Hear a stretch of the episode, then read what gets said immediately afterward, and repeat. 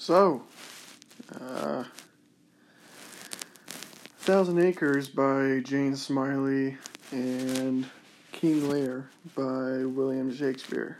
Um, there is a lot of debt that Jane Smiley, um, I guess, kind of owes to Shakespeare. Um, first, to start off, is uh, mainly plot construction. Uh, you know, you you start off with a man who wants to give away land. Uh, you have King Lear versus Larry Cook, uh, both having three daughters, uh, two of which have husbands. The youngest uh, not. Um, you have Larry Cook. He's really wanting to turn the land over to you know, uh, avoid the inheritance tax, or as a lot of people put it, the death tax. Um, King Lear really just, from what I understood and what I read, was you know it's it's a king passing down what is his, which can be seen a lot um, through mystical tales and you know actual you know non-fictional uh, accounts uh, fictional accounts as well um, both having their reasons to give away their land. Um, and with that you see mainly not mainly but you see this transfer of not just land but power. It's you know larry transfers his power as a landowner uh, over to his daughters. King Lear turns over his power as a ruler, ruling the land that is no longer his, ruling as a king, and the crown really being divided up between um, the inherentee, uh, if that's if that's how if that's how you can put it. Um, you know the the two of them are really questioned uh, on several things they do uh, throughout both books. Um, their pride is really messed with. The I- identity of who they are. Uh, they both really question that decision of the transfer of power um, as time goes on. Um, but the youngest daughter, it's the youngest daughter who in both novels, uh, if you will, that doesn't go along with you know, the plan.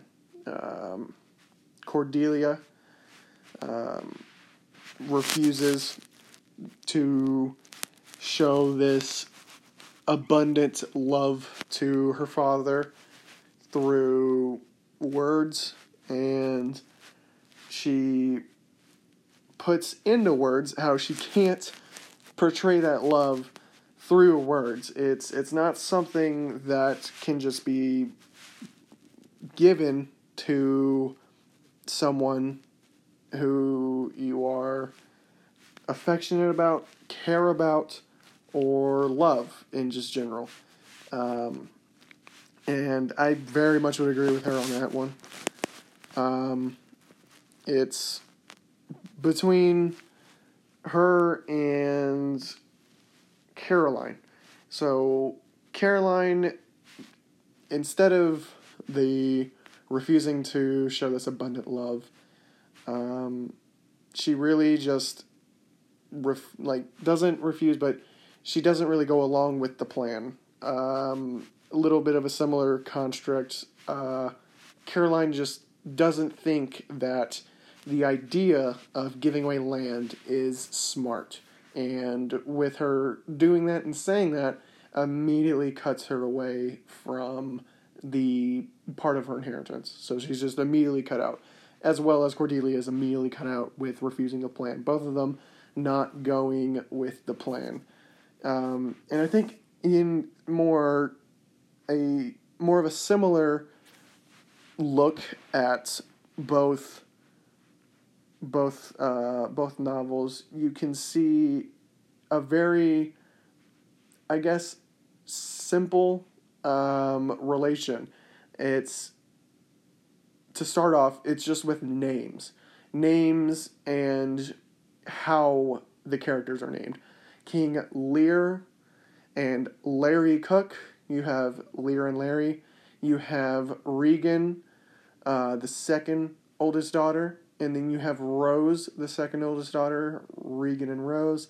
Ginny, the oldest daughter, and Goneril, the oldest daughter. Uh, Ginny and Goneril. And you have Cordelia and Caroline, both the youngest, um, although they didn't have lawyers back in Shakespeare time, but uh, Caroline being this young lawyer, and you can you can see the standing up for herself or just standing up in general when there is a disagreement can be looked at through a lawyer's eyes. So I guess Cordelia really kind of does represent um, a lawyer sense, um, especially if these two these two books are being compared, then the more you look at it, then you can see a lawyer lawyer aspects in Cordelia. Um, there's just a lot of parallels between the characters, um, and King King Lear's characteristics can be pointed out in A Thousand Acres. Uh, there's similarities through personal conflicts. You have the family turmoil uh, which is very similar. Um, there's a clear there's a clear patriarchy um, in both works. There's a mental disintegration, uh, if you will. Uh, you know, Larry he starts purchasing these kitchen cabinets and just lets them sit in a driveway in the rain and they just go bad and he never puts them in. He gets this just awful white brocade couch uh, for a farmhouse, which you don't put a white brocade couch in a farmhouse. That they they just don't go together. And Larry gets into this drunk driving accident, um, and Ginny just threatens to take away his keys. Um, and I think that is, I, I think the the drunk driving accident is the mental disintegration that you can see more clearly in relation to King Lear. It's when King Lear is just in the woods and he's walking about and he's just going crazy, crazy and drunk, drunk and crazy. Um, similarities between those two, both not healthy, not good. Um, the supportive characters really serve the same purpose in both books. Um, Ginny and Rose really both believe that uh, their father's men, men, mentality is just being diminished. Um, the similarity in that to King Lear, um, also difference is that yes, those two daughters can see the their father's mental capacity just disintegrating and deteriorating but in king lear they take advantage of it. In king lear they see an opportunity. Now with Ginny and rose they're just it's it's a realization. It's wow like this is really happening. Um, so the characters um, they feed either they feed egos, um, they lay ground for mistrust in the storylines. Um, with uh, the tragedies in King Lear, um, they have a lot of very similar counterparts.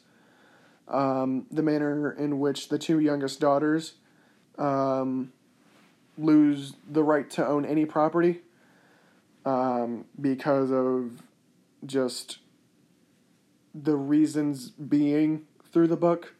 Um, it's both through their father that they lose the rights. Um, Cordelia um, only really losing it through you know, not wanting to overly boast, um, as I said, and Caroline just questioning the legal action. Um, now, th- where I can kind of see uh, the novel starting to veer off, um, you you get more in depth with a thousand acres. In a thousand acres, you get more depth with the the characters. You don't you can't really connect with the sisters in King Lear. Now in a thousand acres, you get their background. You know, Ginny, five miscarriages. Um, she's you know, you can see more of a human side to a thousand acres. Rose has had cancer. Um, there's this this sisterly bond that you can see between Rose and Ginny that is strong, although Rose being the more dominant um, of the two, and Ginny comes to find out that Rose has just swayed her beliefs and how she really thinks of life. You know, what Ginny wanted was, you know, she had been longing for this voice uh, Ginny had been longing for you know opportunities. Ginny, you know, wanted wanted kids. She just it couldn't happen. Rose had kids. Um, you know, then their mom dying of cancer. That's that's a, that's a more modern modern tragedy that you can see nowadays. Um, you're not going to have a cancer case in a Shakespeare. It's it's not going to happen.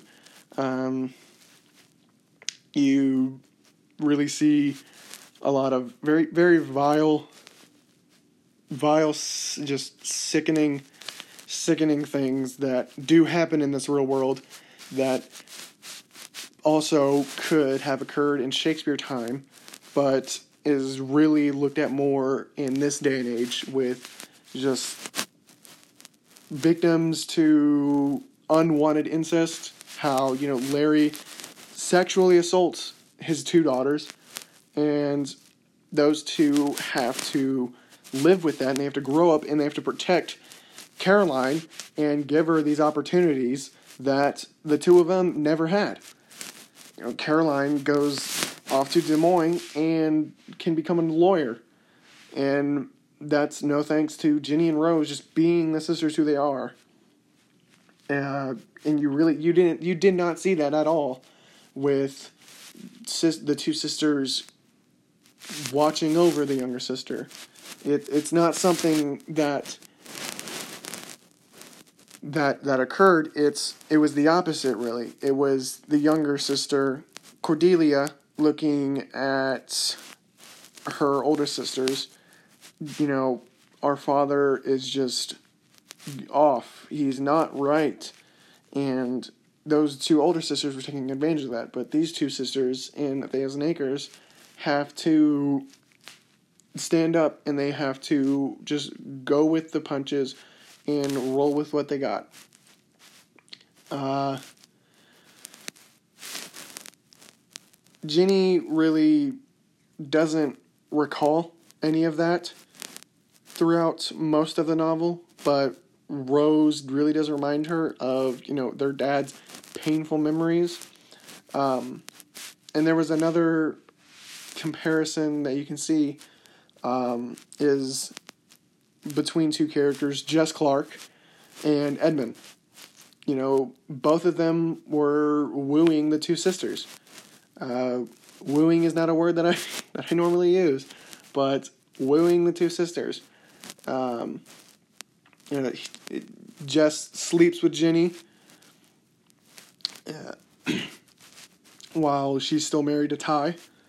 Uh, after Rose's husband, Pete Clark, uh, passes away, uh, Jess becomes Rose's companion, um, although he ends up leaving three years later uh, to the West Coast. Um, that that's something that you know is again a very similar thing that can happen in this day and age. You know, the leaving of a of a parental figure.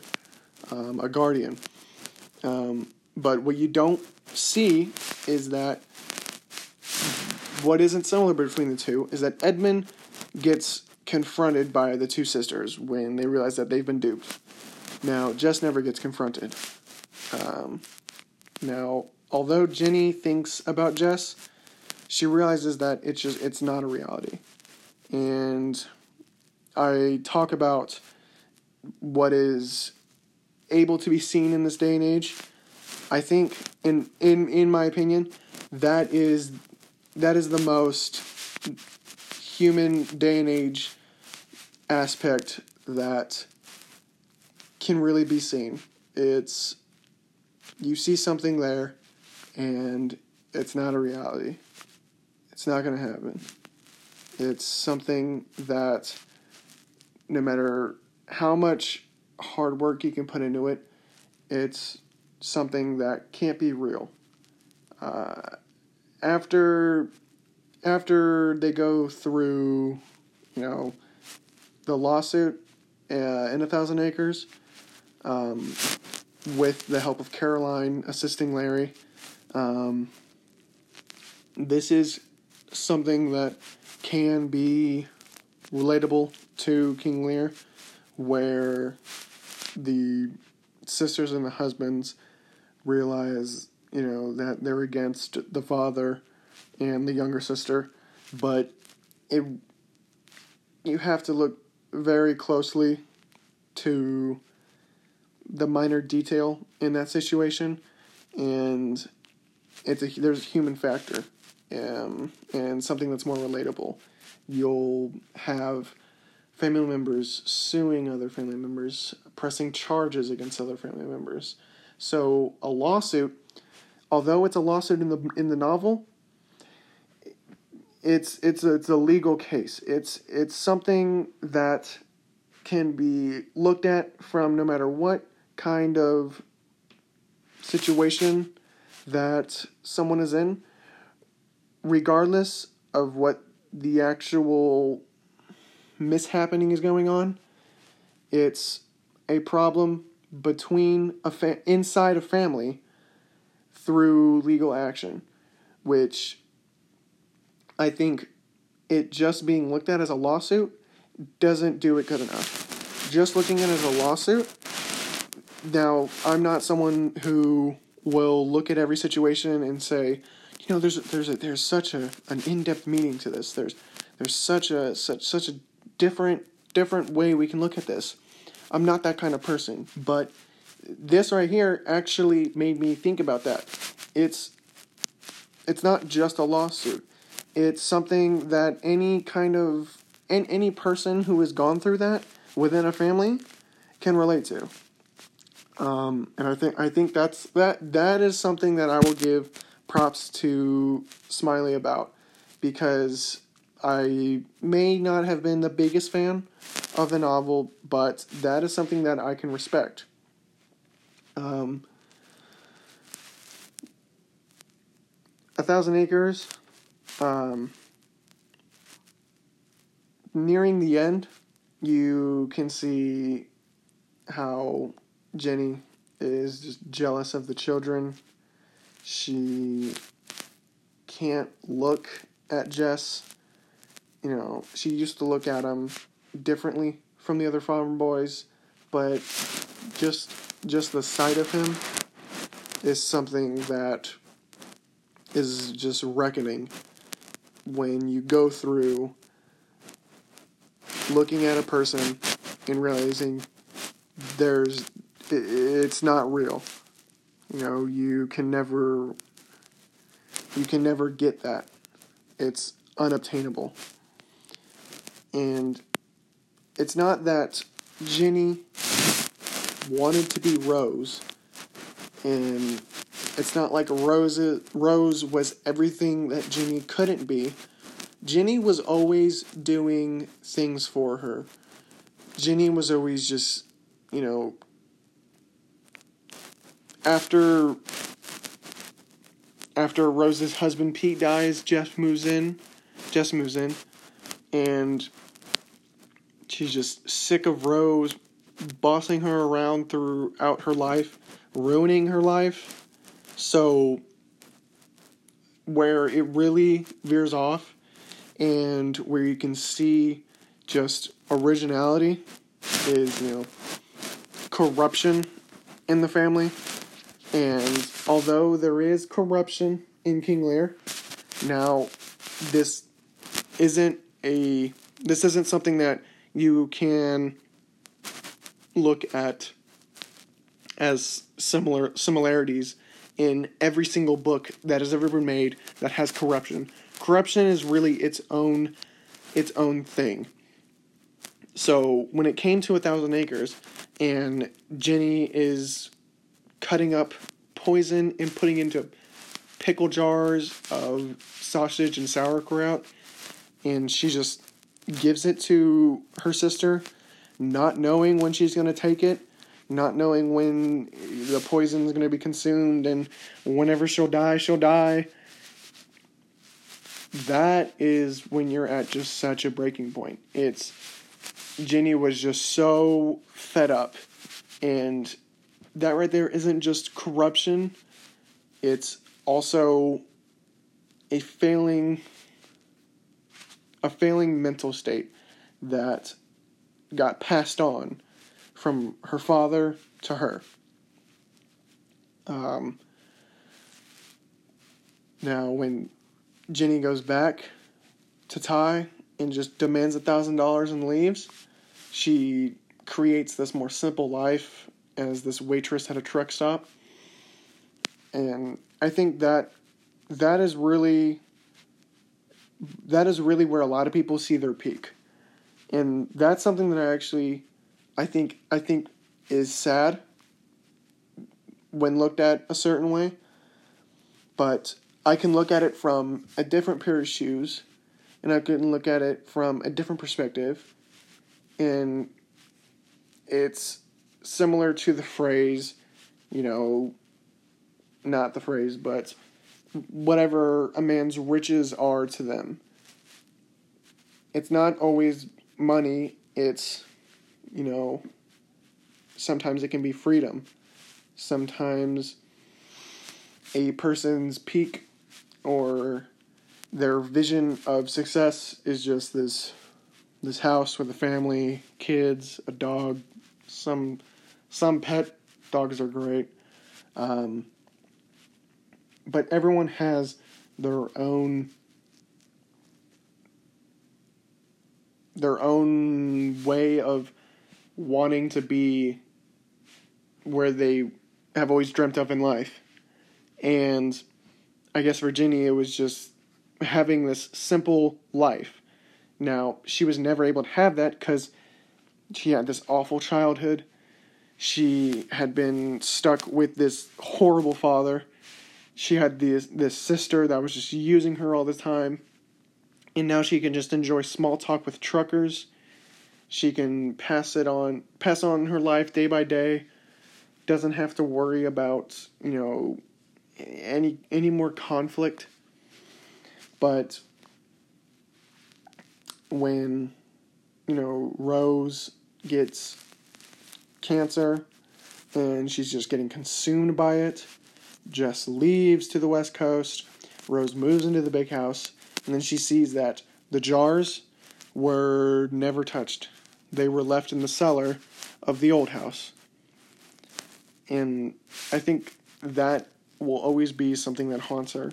How you you went through that. That was a that was more than just a phase. That was something that you were willing to accept, but now you're here and you have you you're back to you're not just back to square one. You're back to square one and looking back at if she consumed the poison through the jars, I think it would have been less haunting to her. But she has to think in her head those jars are still there, and those jars would have killed whoever ate the poison. That would have killed her sister. And I, I think that is I think that's a good a good karma. A good karma to have in the book. Um, Ginny pretty much just takes the kids um, and helps them out as you know they're a lot older now, um, and Rose also just Rose has all this land now and she can't take care of it because I mean Larry's just way dead gone now, and in a in a sense, Ginny finally got the kids that she always wanted. Uh, she always looked at the five miscarriages as five lost kids, but in in a way, she finally got what she wanted: a simple life, kids that she could never have. Um, and then Ty comes by the truck stop with the divorce paper before he's about to move to Texas because uh, he wants that he wants it to be completely, you know, ended. So if he ever does find someone, then there isn't this overlaying, you know, layer that will always be atop of him. Um, so he can move on, she can move on, have her life, he has his life, and the land just finally gets auctioned off. Now, overall, I think that they were pretty good books. Um, I did favorite King Lear more, even though it is Shakespeare, and it took a lot of uh, a lot of extra reading, thanks to No Fear Shakespeare of me uh, understanding what was going on. But uh, both great books, both share similarities and differences both have their own path, their own direction that the author gave it. Um, thank you.